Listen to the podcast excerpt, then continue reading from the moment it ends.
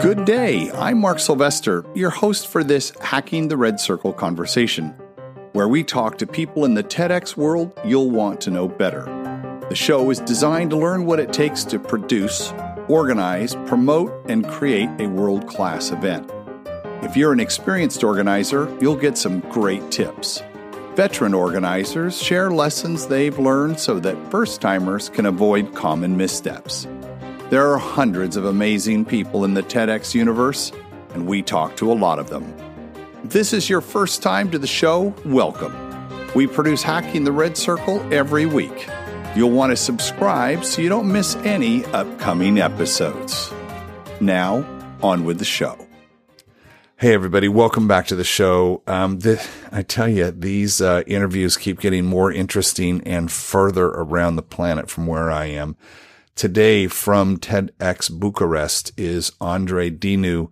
Andre, welcome to the show. Welcome. Uh, thank you, actually, not welcome. uh, you, you, see, we're usually supposed to say welcome to, to everyone at, the, at our events. Thank you. Thank you for having me here, Mark. It's a great pleasure to be, and it's great to be interviewed. I think it's a, very very good idea. And then and we had met uh, at the tedx summit in banff last year. We were um, it was fun. We were in those those breakout sessions. There were 12 rooms of like 30 people. There were so many of us there. And uh, you know i don't know if you knew this but um, as we went around the room and were introducing ourselves i'm from central california in santa barbara and two other people in that room were within one hour drive of me, and I did not know they were doing a TEDx. I think I think it's a great opportunity at these kind of events, at the summit or at other TEDx uh, TEDx events, to see people how close they are to you and how much similar you are doing things, and still not know about them. So yeah, it, it figures. It figures. Yeah. I I learned at that summit that uh, there were other Romanians at the event, uh, which I had no idea about, and uh, I talked to them at the summit, and we didn't know each other at all. We just met there. I, I, you know, that's one of the great things about TED and TEDx is the way it, it brings us together as a community. I'm curious, what was your, what was your first taste of TED? My first taste of TED came from my uh, then girlfriend, now wife. Uh, she showed me a video of uh, Hans Rosling's. Oh. I think it was one of the one of the first ones, if not the first one, when he was talking about uh, bridging uh, bridging the economy and social demographics and right, right. those whole presentations, interactive uh, presentations. And that was the absolutely first video I saw from TED. And I got hooked immediately. Uh, I was living in a dorm, uh, in a college dorm. I was, I think, in my second year of university or third year of university and it was about 20, uh, 2007 i saw that and because uh, access to internet was not that good mm. uh, and was not that stable back then for us at least uh, i then went on the website and i downloaded i think uh, four to six gigabytes uh, of TED Talks because you it the option still stands. You can still download them, yes. but none of us actually do because we watch it online. Now we sure. have the app. And I downloaded and uh, I put them in uh, on DVDs so that when I went back home or I traveled, I had my DVDs with with me. I still have them actually, wow. uh, and I was listening to uh, to TED talks. That was when I was hooked with the TED. On that particular talk, um, go back and look at it again and look in the audience shots, and uh, you will find me probably in the seventh row in the center. That's which is where, when we were in Monterey, my wife and I loved to sit there, and it's great. People will send me screen grabs of them watching a TED talk, and they'll see and they'll have it uh, me circled or us circled or something. It's hilarious. So. Hans, it was it was so sad to lose him this past year. Yes, um, definitely. Um, you know, that's, uh, but he left a great legacy in his talks. Um, how was it though that you, decided? Who was it that um, convinced you to do a TEDx? I, I'm I'm really interested in that, especially with our our listener who may be considering doing a TEDx or they're just wondering uh, because and I've heard so many different stories, so I can't wait to hear yours. Well, I think that uh, Ted found me, and I found Ted for huh. a reason. I was uh, I was passionate about organizing events. This is what I'm actually doing right now. I have my own event agency, ah. uh, but I was passionate about this uh, since my first year of university. I started working in uh, in the field, and I think the, the the highest level of event production and event curation and event look and feel for me at that moment and still is was TED, right? So mm. I hmm. was dreaming of being at the TED event. I was dreaming about seeing the main TED event right then and there, and not only being in the audience and listening to the speeches, but looking behind the scenes, mm seeing mm how people are producing, seeing how people are doing it. So that was my um, let's let's say dream, right? And in 2008 i was um, i was supporting my bachelor's degree. And because i was already doing events and i really liked it uh, i chose to do my bachelor's degree on how it would be to organize a ted in romania. Because at that moment we had no tedx events. It was 2008 they only launched it in 2009 right. we absolutely had nothing like that but we had TED had uh, produced in I think in 2008 TED India, and I and I thought, hey, that's right. If they did TED India, why not TED Romania? Right? Let's bring something something new to, to Romania.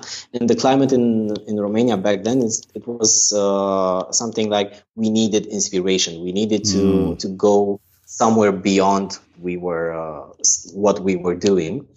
And I wrote my bachelor's degree on how it would be like to organize a TED in Romania, the implications it would have, what I would do, how I would uh, organize it, what benefits would, would it bring to the community, what benefits would it bring to, uh, to the city, and so, so and so, right?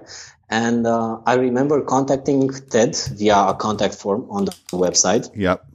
Uh, I didn't get any reply I think I tried two times. I didn't get any reply uh, from from them. And then I said, "Hey, you know what? I think I can I can do this myself. I can imagine myself." And I wrote the whole thing. In I think in the after after I finished it, after I uh, I sent my uh, sent and supported my my dissertation, um, I think in 2009 in the spring they announced the uh, the licenses, mm-hmm. but I I think I wasn't uh, aware or I didn't get a notification when they did. So I learned about it in probably two, three months after it. And right then and there, I went on the website and I decided to apply for a license. However, the license was already taken for Bucharest. Uh, and uh, the website was already up and running and I was abs- absolutely sad. Oh, I you bet. cannot imagine how, oh, I bet. how sad I was because someone took it uh, took my opportunity away. So I went on the website, and the lucky thing is that uh, it, there wasn't any information uh, on the website, just that it will be happening. And I went on the website, and in the footer there was something like designed by a specific name the funny thing is that I knew the the respective uh, the you, respective person. How many people live in yes. your city? How many million people in your uh, city? Two million and okay. five hundred, okay. something like that. Okay, so what are the odds and of that, right? Exactly, exactly. So I contacted then. Uh, I contacted him uh, then and there. I um, I phoned him, and we met for uh, for I think for a beer one or two days after and I learned that actually the the license was given to two other girls I knew because we were all part of the same NGO, oh. and so we actually knew each other.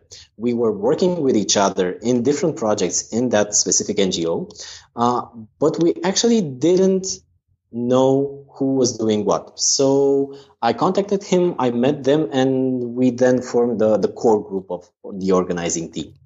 So that was four so of that you. was my two guys and two girls. Uh, I think, I think, I think we were six or seven at that point. and how many of you were still working together?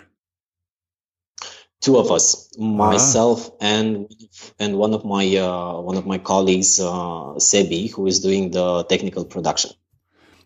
Boy, that's event. that's a key role, isn't it? I tell you that the technical part of it. Now, um, you had said earlier that you really you have a- an event business now. You love doing events. Um, I've been doing events my whole life. It feels like in one way or another, and I enjoy that part of it uh, as well. Quite quite a lot, actually. Wh- what is it of that particular skill set do you think um, has helped you the most in doing the TEDx? from the event organizing skill set. Yeah, yeah. The thing that you, I mean, you you hold it. I mean, you wrote a dissertation on doing a TEDx, so I'm going to guess you were you were an expert early on, and you hadn't even done one yet. So, what did you identify there is is going to be the thing that was going to make you successful?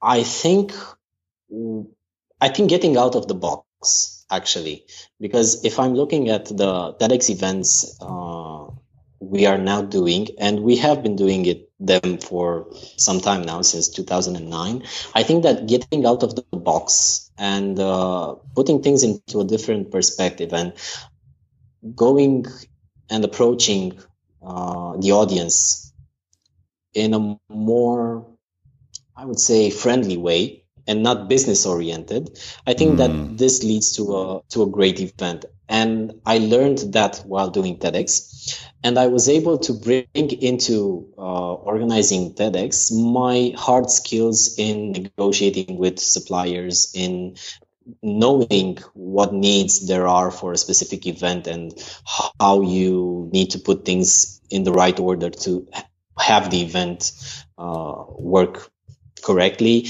And basically having the the skills to execute the event and not only have it curated because i've seen a lot of great events which lack the inspiration side of tedx Mm, on one hand mm, and mm. i've seen a lot of great uh, great people putting together great content content but uh, delivering it in a sub standard level and i think the right mix between these can actually lead to a good event Have you um, taken advantage of all of the TEDx's that are within probably two or three hour drive of you? Have you seen lots of other TEDx's now since then? I've seen a, a couple of them. I haven't seen a lot of them because what usually happened or happens is that uh, we don't synchronize very well. It, for example, there's a TEDx event right now in May, which I will not be able to attend because I'm out of the country. There have been others which I couldn't reach, but I have seen a couple of them, and I think the community in Romania is growing, and there are more and more TEDx events, and we are trying to help each other by promoting our events, by um, promoting different speakers from one uh, from one event to another, or different partners, or the audience. The community is getting bigger in Romania. Um, I haven't been to a lot of them, sincerely speaking, uh, but this is something which I plan on doing. How how many people come to your event now? Wh- What did you start with? What was your first one, and, and where are you at now? Well, the first one was, of course, 100. Right. Then the second year, then the second year we grew to 700, 700 and I don't know, 750 maybe. Uh, then we reached the peak uh, in 2012 of about 100, 1,100. And then we uh, we had a decline, a willing decline in the audience. We wanted to to have it more cozier Yeah, sure. and now because the um, because the audience is requesting it and because we are uh, being sold out for for the event with I don't know two weeks or three weeks before the event, and still have people on the waiting list. We decided to make it a bit bigger. We had 900 last year, and probably this year we will be pushing to 1,200, maybe a bit more. We'll see.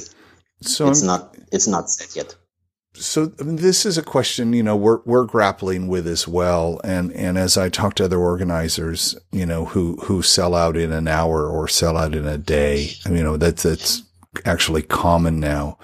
That there's this trade off we feel like we're making between intimacy and coziness, as you said, uh, and and the event. I mean, you want people to enjoy a live TEDx event. There's such a difference between the live event and watching videos. Yet, um, creating that environment, um, that it's challenging. It's something we're all working on. You know, uh, KL, they're at 4,700 people. Um, the Amazon, I think I heard 10,000, but I've got to see if that's true or not. I want to talk to the Rio de la Plata guys. So what is it? Yeah, yeah. It was 10,000. Rio de la Plata had one. 10,000 and something. Yeah. Yeah. It just, was Jerry. Yeah. Yeah. It, it, and so that, that there's a trade off there. And, and I know we all as organizers are constantly thinking of ways to improve the user experience and, and curating the whole day experience. So we're all constantly working on that. What is it that, um, that you and your team do that you feel makes your specific TEDx unique? Well, at this moment, I think uh, where we excel is in the way we create the program uh, for the audience, in the way we select the speakers, we curate the speakers to be relevant to the theme and relevant to the community, and not only bring a couple of names and just put some names one attached to the other. This is this is I think one thing we are doing uh, doing right and I think the other is that um, we set ourselves apart from other TEDx or other events on the market with the experience we provide for the audience in the in the breakout mm. places, in the lobby, in the uh, in the foyer, because we are trying to engage them to interact. We are trying to um, make them experiment different things with our partners or with different NGOs or different things we are doing. And these things uh, happen because we are interested in what they experience at the event. If we were to be just an just another conference where you get to see people on stage and off stage and that's about it, then I think that we wouldn't be making the right uh, the right thing. So I think it's a mix between the program, the scheduling, and uh, the content managing, and also the activations we are doing in the breaks. I I, I so agree, and uh, ex- I'm excited to hear the focus of that. In fact, I've I've talked to one TED. It was Wellington who has a, a director of user experience. I mean, her whole job is just thinking about what the experience is, and and I think that's not uncommon. Um, I noticed that you're going to be doing uh, Bucharest live. You're going to be live streaming Vancouver this yes. year, but you're doing something I've not seen before. And I would like you to talk about it, which is the open mic, where from what I understand at the live event, you're inviting people to do a three minute talk and the winners of the, those that competition, if you will, um, will be invited to your main event in the fall. Tell me, tell me what, how that idea came about. Well, we wanted to do the we wanted to do the TED Live event on one hand because uh, it absolutely makes sense to, sure. to provide our community sure. with TED content.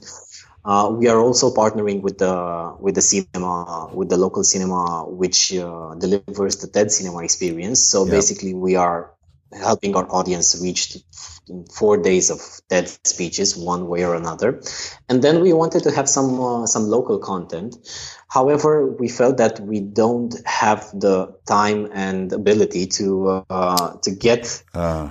regular, let's say, regular content right, to get. Right, right uh, um, especially set speeches with uh, sure. 18 minutes and the whole deal. And we had a lot of during these last years. I think that uh, we had a lot of people asking and reaching out to us about uh, becoming a TED speaker, a mm-hmm, TEDx speaker, actually. Mm-hmm, mm-hmm. And we always get the same same questions. We always get a lot of people being interested, either not following following up, either following up following up with. Um, with a bit of info here, a bit of info there, and we then have to meet them, and we then and we love doing that.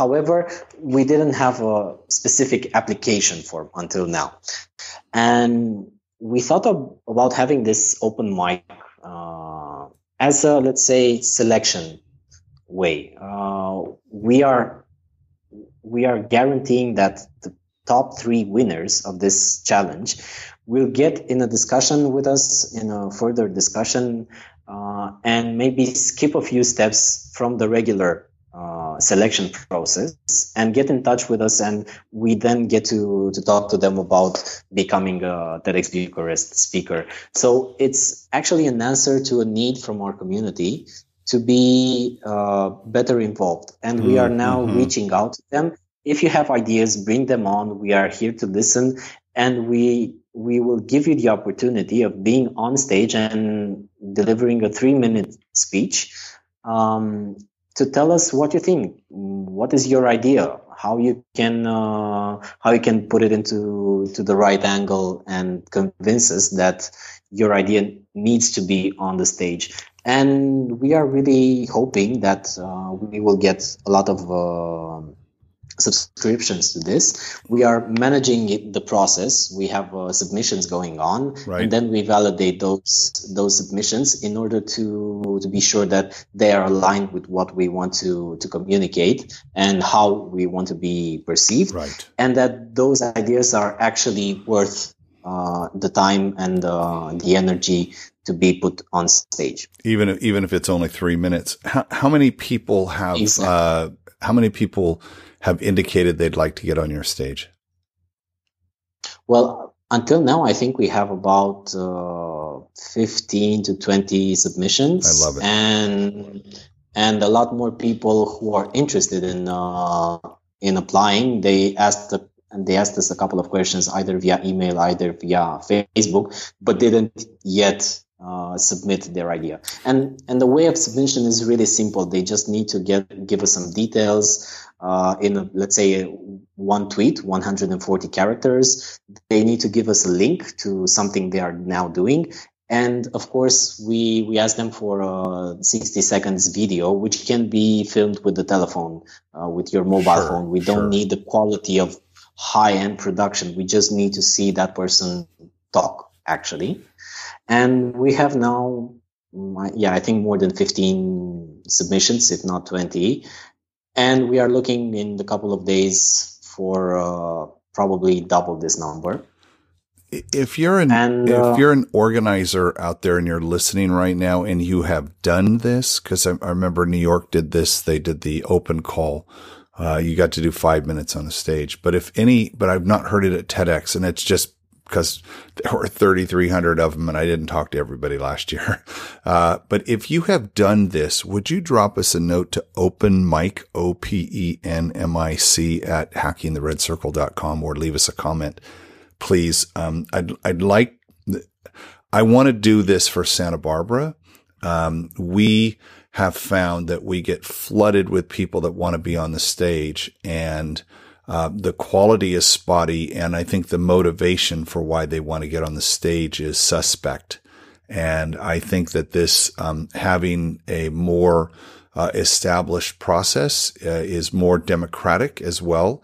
And it's also, I, I love the idea of the whole audience uh, rather than just a few of us um, uh, doing that. So fantastic. I want to move to uh, the part of the show I love, which is about superpowers. And I, I think I've captured your superpowers, but I, I, you know, I think of, of TEDx organizers as heroes in the community and, you know, all of the work that you do for free. And, you know, on behalf of all the citizens of Bucharest, thank you very much. Um, but I would, I'm going to give you some words and you tell me which ones you think. And I, you kind of addressed this earlier. Um, organizing, collaborating, producing, marketing, curating, and partnering. What would you th- think you're the best at? So, organizing, collaborating, producing, curating, partnering, and marketing. Marketing. So, if I'm to talk about myself personally, I think mine would be partnering. Uh-huh. This is something which I regularly do, and uh, it's something that I love to do to uh, to put the right people in the right context and uh, help us out one way or another. And I think another, if I get to choose to choose two, would be curating, because I usually find myself into various I don't know ways or parts of the internet not known to a lot of other people, and I get to find a lot of interesting and a lot of newsworthy content. And I think most of the times uh, I'm right about something which will pop out and be mainstream one way or another. So, um, I, I, I love that uh, actively looking that archaeologist out there. You're an idea hunter. Um, for you know, you've got a good nose for for news. I, I want to though talk about the partnering because I haven't had this conversation as much as I would like. When okay, so so that is partnering uh, to to raise your sponsor dollars, and you know that's a challenge, especially at a 1,200 person show. You know, you you've got your venue, you've got your food and beverage, you've got all of your technical audio visual that your your uh, co-organizer helps you with. What what have you found would be the three things that are most important in that partner pitch. It, it, might be how you, let, us do this, how you find partners. Because as you know, since 2009, you know, partners get fatigued. They get tired. You know, they don't do it every year. So you have to go find new partners. What, let's, let's stay on that. H- how do you go about finding new partners? I think the most important side of it is recognizing an opportunity and recognizing uh, who you can approach that fits what you are doing.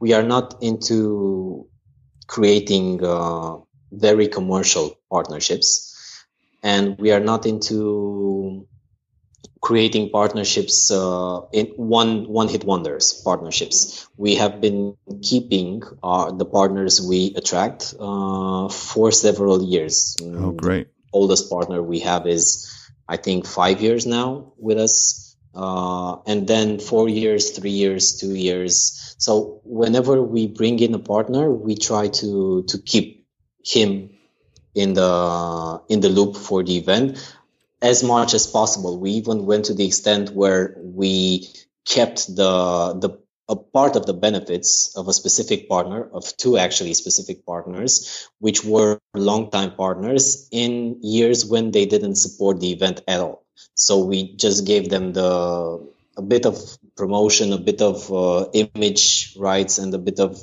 uh, and a couple of uh, invites for the event, just because we wanted to keep the relationship then there, right. instead of just saying, "Hey, you know what."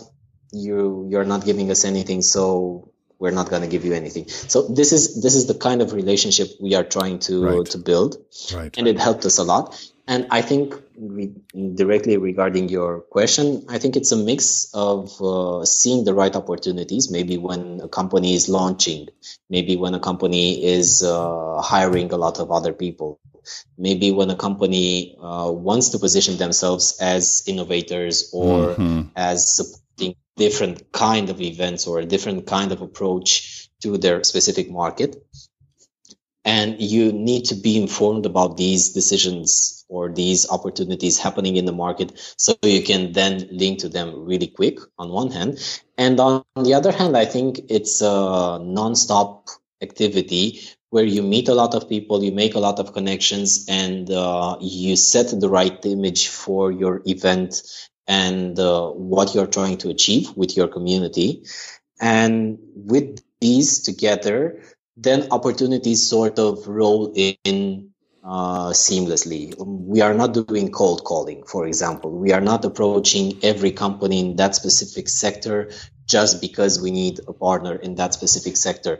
We are trying to uh, to go to to different uh, partners or potential partners because they were recommended, because uh, we got introduced by someone, and because it's a good fit with what we are doing. And we said no to, to partners as well. And I think that's at some point you have to also know when and how to say uh, direct no or well specific uh, in a specific occasion just to man- maintain your uh, integrity that right there that is just a, a great lesson in fact i'm going to use that as the advice for the um, first timers, which is know when to say no um, to protect your integrity. And that is such a, uh, it's very interesting. And as we know, there are um, guidelines for us in terms of what sponsors can and can't do. And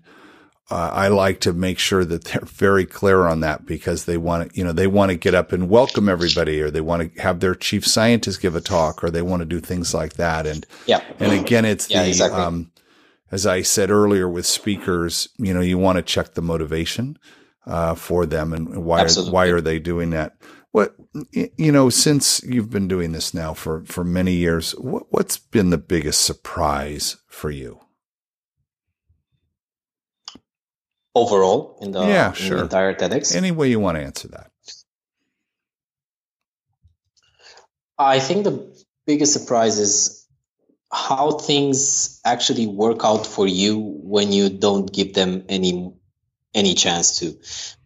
We've been in so many situations where we didn't see the end line and we didn't think we're gonna make it through hmm. on hmm. a specific task or on a specific event and we've been in this position so many times uh, not knowing how we're gonna pull it off. Right right. And every every time absolutely every time things are working in the right direction uh, somehow in spite of everything which is happening. And i'm not talking about providential intervention and it just happens it just happens that um, doing the right thing gets rewarded in the in the right way. We've been in positions where I don't know four days before the event, uh, with a room of 750 people, we did we had 200 uh, seats occupied, and that was it. So 500 to go in four days, wow. and eventually we wow. came through.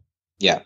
So I think that was one of the make or break events when, uh, with four days before the event, we we had to take a decision.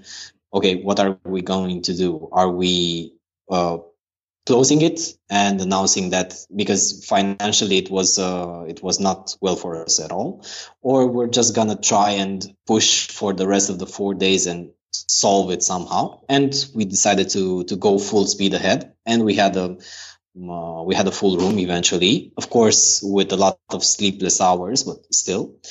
And with technical problems which may arise, or with speakers canceling, or speakers who are not fit or for the for the task, we had so many so many things that I'm lucky to be working with the team I'm working, and I really want to thank them for all their effort and all they are doing because normal people would give up just say hey you know what it's it's not gonna work. let's just stop there but oh. somehow i'm surprised that uh, that we managed to find solutions to problems which you would not foresee I, um, I I'm always listening when I'm when I'm doing the show. I'm I'm listening for that that saying that would work great on a t-shirt or a tweet or something like that. And, uh, it, it, which is evocative of how I feel the person is doing. I love that normal people would give up, but Tedsters don't. Um, in, in, in view of, of that, um, and back to my superheroes and my fixation on fantasy, what, what's the biggest dragon that after all these years you continue to have to face?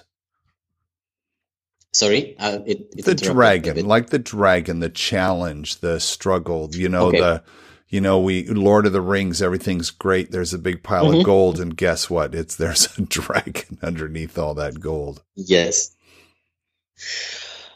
Um, I think the biggest dragon for me is uh, trying to keep up with um, everyone everyone's wants and needs from the event and trying to uh, uh, to bring harmony to them.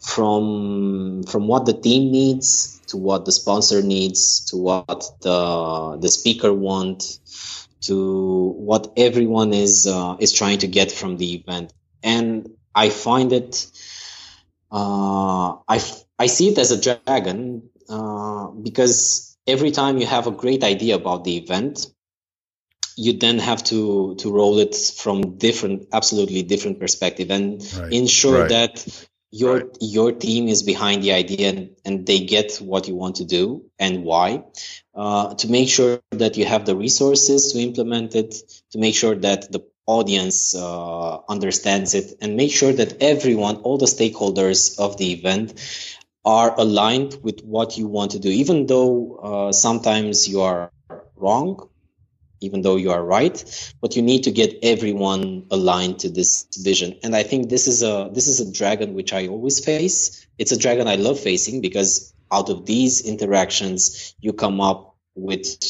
some ideas or with some executions or with some uh, i don't know examples good examples uh, but this is a dragon which we always uh, have in the room with us and we always look at uh, look at the dragon and see okay how are we going to approach this?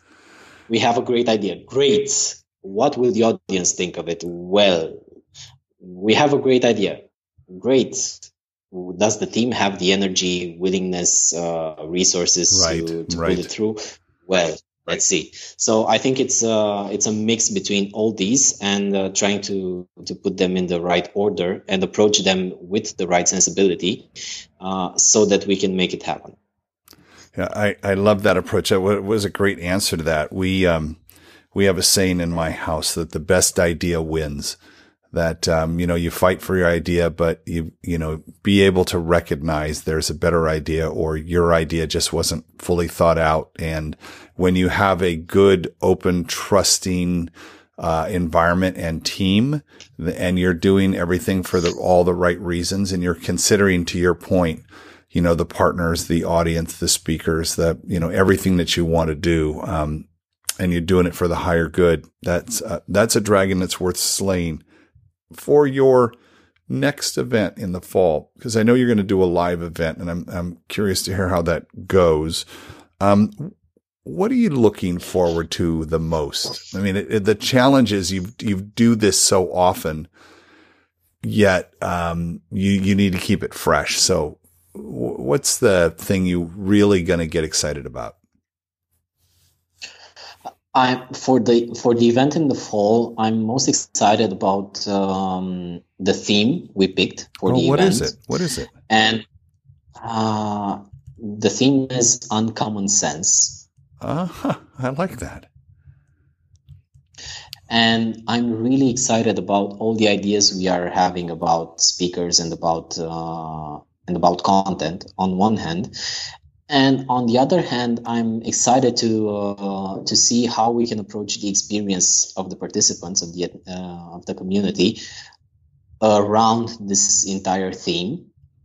And last but not least, I'm excited about the change we are doing in the um, in the event production because we are moving into a different venue, uh, larger uh, venue, which is uh, yeah. which is used for yes and that comes with uh, with the challenges and the opportunities. Of course. Because we have a, a lot more space for uh, for the lobby and for um, for what we are doing in the in the break time mm, on mm. one hand. And on the other hand we we have a lot more space to set up the entire room of the event.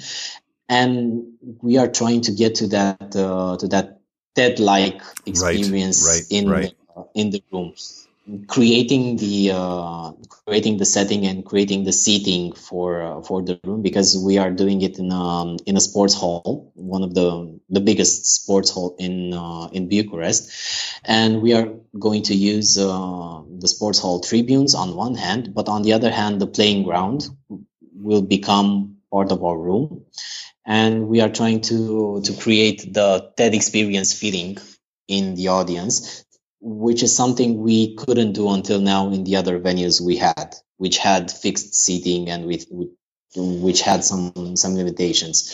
So I'm absolutely excited about the theme. Absolutely excited about the the interactions we're going to have around the theme in the break time, and also about the event production in itself. I. Uh... I would love to see that. I, I love this idea of how you convert a an empty box into an experience where everything comes together to create a magical day. Uh, every every single detail contributes to that being a wonderful experience for the users. Um, if I could get you a magic carpet, magic red carpet, of course, and fly you anywhere in the world, uh, what TEDx would you like to go visit? Sydney. yes. Sydney. There's a long a, line a, that wants to go to Sydney. I'm gonna. I know. Uh, I know.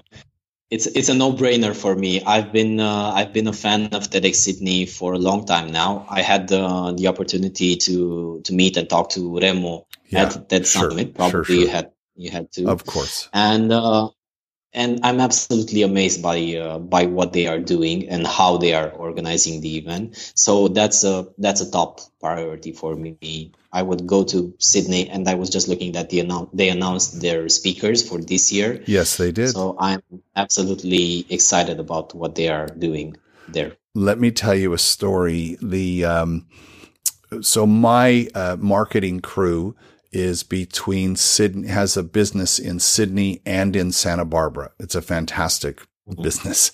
And so some of the people that are on the Sydney team that uh, work with us also do social media for TEDx Sydney. So we have a mm-hmm. kind of an insider view of what's happening there. And lucky you. Oh, I, oh my gosh, I tell you. And the thing that really excited me, I'm a, a, chef in my former life. And so the, the food, the, what I call the tastes of TED, uh, mm-hmm. is very important to me. And what they did two years ago was in the survey afterwards, they asked all the attendees, what was that food, that favorite home cooked meal, the thing that was uh, a tradition in their home that was made them feel like home, more comfortable, right? Comfort food. Mm-hmm. The next year, which was two years ago, they went and brought in all the catering was done and cooked all of those foods. Wow. Talk about an experience, right? Right.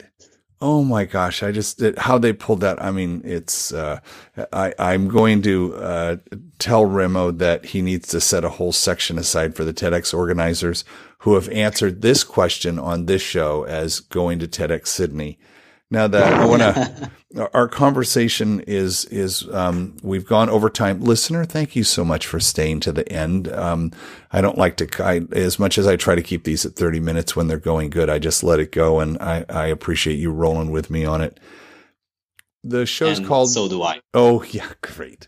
And you, listener, you need to know this that Andre, uh, in preparation for the call, didn't listen to all the shows, so he's coming to us fresh. So this is all new for him. The the show's called Hacking the Red Circle because my um, my approach is uh, to TEDx, and I've I've been doing them myself since 2010. Been a TEDster for 20 years. Is how do I get that million dollar look I mean, those stage in Long Beach was spectacular. The stage that they're building right now, I'm, I'm watching all the setups. Uh, it's spectacular. I don't have that budget. You don't have that budget. Yet we want to create that feel. So there's a hack yes. That we, we have to hack this to, you know, be able to work within the guidelines and work within our budgetary constraints and work within the available speakers we have, work within all of that. Yet we still produce something. Uh, Phill Kline said that the TEDx is the best day in the life, in the whole year in the life of the people that attend, right? It's like the best thing. So, what's your hack? Absolutely. My hack, I would say, um, my team's hack is bringing to the community, to the to the TEDx Bucharest community, bringing them content, great content, which otherwise would not be available to them. And I think that we are using each and every connection we have. I think we're using our network as far as we can use it. We are going above and beyond to uh, to get in contact with some some speakers who otherwise wouldn't be reachable. Let's say at, le- at least not for a TEDx event. And I think that the power of our network in uh, using it for for our TEDx Bucharest event is what is the best hack we can uh, we can have. We are uh, putting together our connections and our network to uh, to bring in people as speakers or to bring in partners, uh, suppliers, logistic suppliers, uh, which otherwise would cost us a lot, of course, and would not work for uh, for an event in the budget we have. But just because we are putting together one of the coolest, if not the coolest event um, of this sort in Bucharest or in the country, then they like to be associ- associated with uh, uh, with what we are doing. So I think the hack is promoting and selling our event for what it actually is one of the one of the great opportunities for them to be heard and to be seen and when talking about these hacks I think uh, I think this is the best way to go at it with the power of your network because otherwise we cannot compare to uh, to other um, other organizers or other uh, organizations with which have bigger audiences, uh, bigger budgets, or bigger right, reach right. in whatever medium they have. I like and to say there's. I'm, I'm sorry. Keep going. Yeah. And I think that if we're talking about smaller hacks, about um, um, about things which we can all do. I think looking at uh, at a restraint as an opportunity, and mm. we see this a lot with the partners we have. And as you all know, we have some limitations on uh, what we can do for partners and uh, how they can be uh, thanked for at the event, one way or another, or what we can do for the audience. And we usually turn turn out to uh, to have good ideas and good solutions to things which are otherwise restraints. For example, when you're talking about a 900 or 1000 people event, if you're talking about the I don't know, welcome gifts or uh, goodie bags, swag bags. Sure. Uh, anything, anything you put in them adds to a cost, which multiplied by a thousand is huge, right? Yeah, so yeah, if you yeah. put one uh, a pen which is one one dollar or one one euro that amounts to a lot of money. And you multiply with whatever you have and that amounts to a big chunk of your budget. So when looking at these things we are looking at um, solutions which are cost effective for us or which can provide a different thing. We've been uh, my colleagues uh, alex and miruna have been doing a lot of things uh, like 3D printing with a partner for the gifts we are doing, which amounts to a lower cost and a great solution aesthetically speaking. We made some 3D printed um, phone holders, which were part of our swag bag, and they, they looked great. They had the TED color, the, the TED red, and uh, the X shape, and they only cost us a fraction of whatever gift you would find on the market. Of course, that amounted to a lot of uh, time being spent on producing them, on sure, testing them, course. prototyping. But nothing's that, really free, right? Absolutely, absolutely. But that is the kind of hacks we we are pulling off, trying to save money and also uh, have something valuable to to provide to the uh, to the people coming at the event and they usually uh, turn out to be solutions which are absolutely great and which people absolutely love. It always, as as you said, it always works out, right? Normal people would give up. Yes. They'd say, "No, we can't afford it." Andre, I've really enjoyed this conversation, and uh, I look forward to seeing you at a uh, a summit or a fest or a gathering sometime in the future. Good luck uh, at your open mic auditions, and uh, listener, as you're listening, one of the things you can do help is to um, go to your team members at your next team meeting, have everybody take out their phone bring up their podcast app and search for hacking the red circle and get them all to subscribe. That's my hack, which is you just grab your friend's phone and say, I'm going to give you a gift. I want you to listen to this, listen and learn. There's so many fascinating conversations. And, uh, Andre, again, congratulations, uh, on hanging in there. This, you've got, you know, a couple years. It'll be, you'll be a 10 year veteran. Yes, yes, indeed. I think that uh, actually next year will be our 10 year anniversary edition. That's right. So we are pre- preparing for it. I love it. Thank you so much for joining us on Hacking the Red Circle. Thank you a lot for having me here, and it was a pleasure talking to you. Thanks for listening to Hacking the Red Circle. Have an idea for a guest for the show? Or would you like to tell us your TEDx story? just drop me a note in an email to mark at hackingtheredcircle.com. Please be sure to rate, write, and review the show on iTunes or wherever you listen to your podcast. Makes a huge difference. And share the show with your team as we seek to grow our audience around the world. Until next time, this is Mark Sylvester, your host for Hacking the Red Circle.